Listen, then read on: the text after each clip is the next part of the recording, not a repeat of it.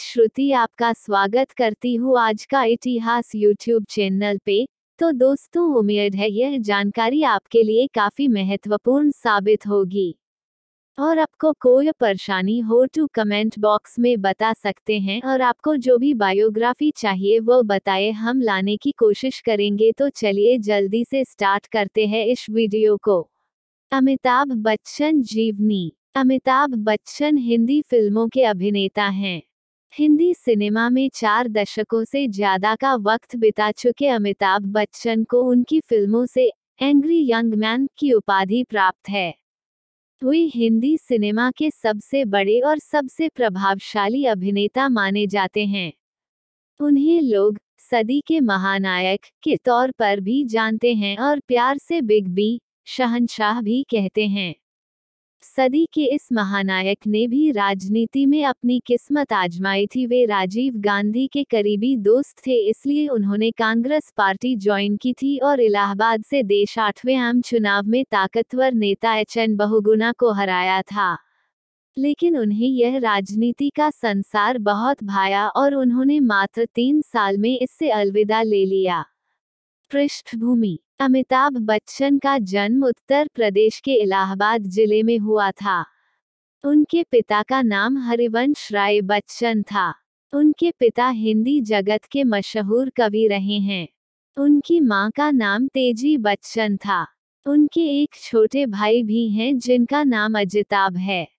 अमिताभ का नाम पहले इनकलाब रखा गया था लेकिन उनके पिता के साथ ही रहे कवि सुमित्रानंदन पंत के कहने पर उनका नाम अमिताभ रखा गया।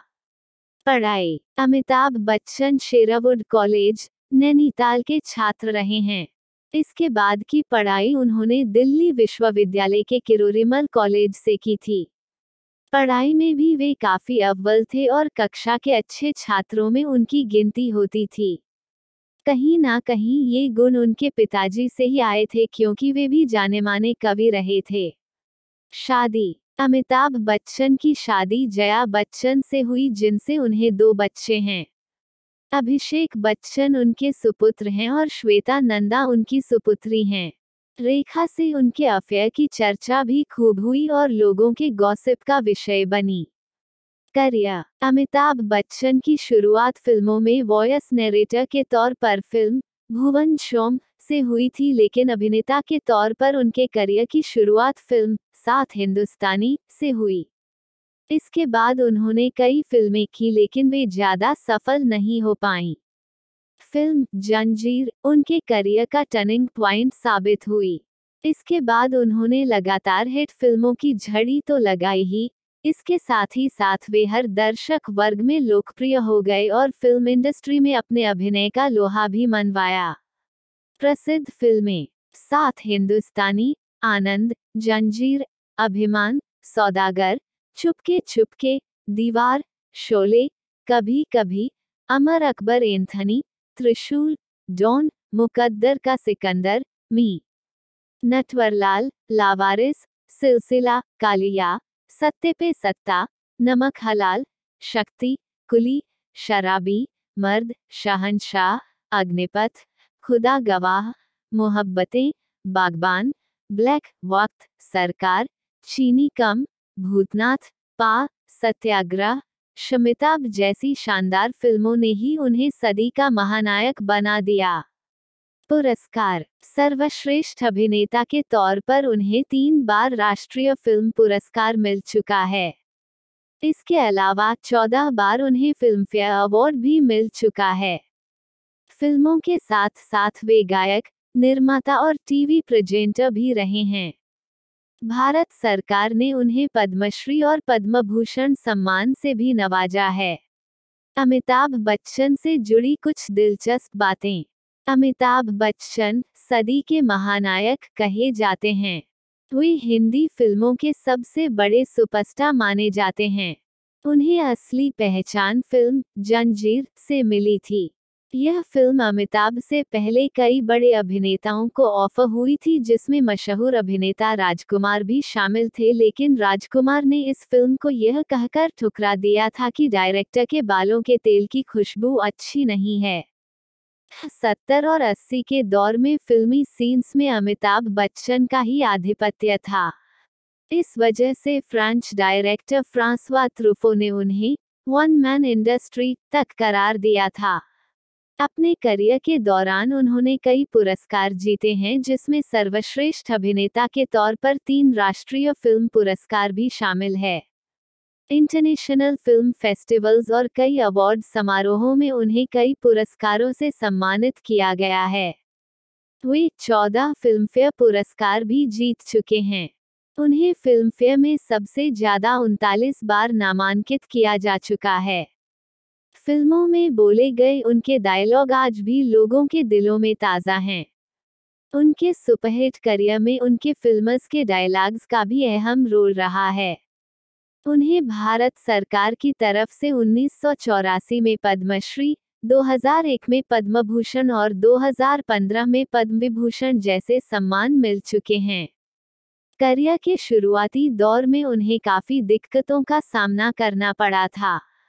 उनकी फ़िल्में लगातार फलाप हो रही थी, तब वे वापस घर लौटने का मन बना चुके थे, लेकिन फ़िल्म जंजीर उनके करियर का टर्निंग प्वाइंट बन गई और फ़िल्म इंडस्ट्री में एंग्री यंग मैन का उदय हुआ। आज जिस अमिताभ बच्चन के आवाज़ की पूरी दुनिया कायल है एक समय था जब उनकी आवाज़ उनके करियर में रोड़ा बन रही थी और उन्हें नकार दिया गया था, लेकिन बाद में उनकी आवाज़ ही उनकी ताकत बनी और उनकी आवाज़ औरों से काफ़ी जुदा और भारी थी। इस वजह से उन्हें कई निर्देशकों ने कई फ़िल्मों में अपनी कहानी को नैरेट तक करवाया। कई प्रोग्राम्स को उन्होंने भी होस्ट किया। अमिताभ के करियर का बुरा दौर। उनकी फ़िल्में अच्छा बिज़नेस कर रही थी कि अचानक 26 जुलाई 1982 को कुली फ़िल्म की शूटिंग के दौरान उन्हें गंभीर चोट लगी गई। दरअसल, फ़िल्म के एक एक्शन दृश्य में अभिनेता पुनीत इस्सा को अमिताभ को मुक्का मारना था और उन्हें मेज से टकराकर ज़मीन पर गिरना था। लेकिन जैसे ही वे मेज की तरफ़ कूदे मेज का कोना उनके आंतों में लग गया जिसकी वजह से उनका काफ़ी खून बह गया और स्थिति इतनी गंभीर हो गई कि ऐसा लगने लगा कि वे मौत के करीब हैं, लेकिन लोगों की दुआओं की वजह से वे ठीक हो गए। राजनीति में प्रवेश। कुली में लगी चोट के बाद उन्हें लगा कि वे अब फ़िल्में नहीं कर पाएँगे और उन्होंने अपने पैर राजनीति में बढ़ा दिए। उन्होंने आठवें लोकसभा चुनाव में अपने गृह क्षेत्र इलाहाबाद की सीट से छोटा प्र. के पूर्व मुख्यमंत्री एच एन बहुगुना को काफ़ी ज़्यादा वोटों से हराया। राजनीति में ज़्यादा दिन वे नहीं टिक सके और फिर उन्होंने फ़िल्मों को ही अपने लिए उचित समझा। जब उनकी company A B C L आर्थिक संकट से जूझ रही थी तब उनके मित्र और राजनीतिज्ञ अमर सिंह ने उनकी काफ़ी मदद की थी। बाद में अमिताभ ने भी अमर सिंह की समाजवादी पार्टी को काफ़ी सहयोग किया। उनकी पत्नी जया बच्चन ने समाजवादी पार्टी को ज्वाइन कर लिया और वे राज्यसभा की सदस्य बन गईं। अमिताभ ने पार्टी के लिए कई विज्ञापन और राजनीतिक अभियान भी किए। फ़िल्में से एक बार फिर उन्होंने वापसी की और फ़िल्म शहनशाह हिट हुई। इसके बाद उनके अग्निपथ में निभाए गए अभिनय को भी काफ़ी सराहा गया और इसके लिए उन्हें राष्ट्रीय फ़िल्म पुरस्कार भी मिला, लेकिन उस दौरान बाकी कई फ़िल्में कोई खास कमाल नहीं दिखा सकी। फ़िल्मों में तगड़ी वापसी। 2000 में आई मोहब्बतें उनके डूबते करियर को बचाने में काफ़ी मददगार साबित हुई और फ़िल्म को और उनके अभिनय को काफ़ी सराहा गया। इसके बाद उन्होंने कई फ़िल्मों में काम किया जिसे आलोचकों के साथ साथ दर्शकों ने भी काफ़ी पसंद किया।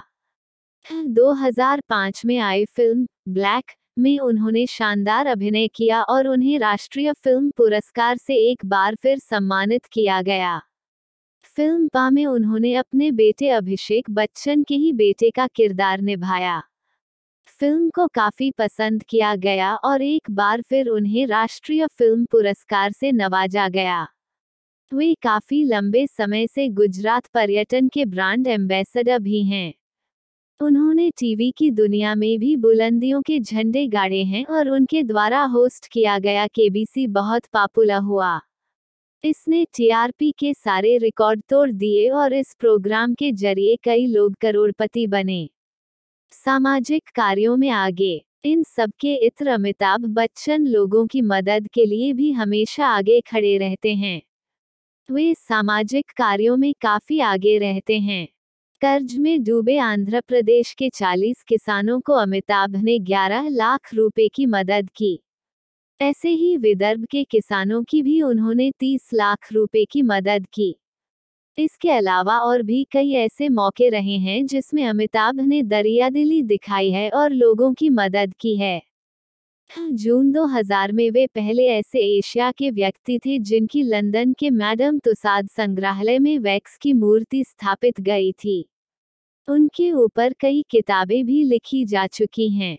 अमिताभ बच्चन, द लिजेंड 1999 में, टू बी और not to be Amitabh Bachchan 2004 में A B the legend a photographer's tribute 2006 में, अमिताभ बच्चन, एक जीवित किंवदंती 2006 में, Amitabh the making of a superstar 2006 में looking for the big B Bollywood Bachchan and me 2007 में और बच्चन आलिया 2009 में प्रकाशित हुई हैं।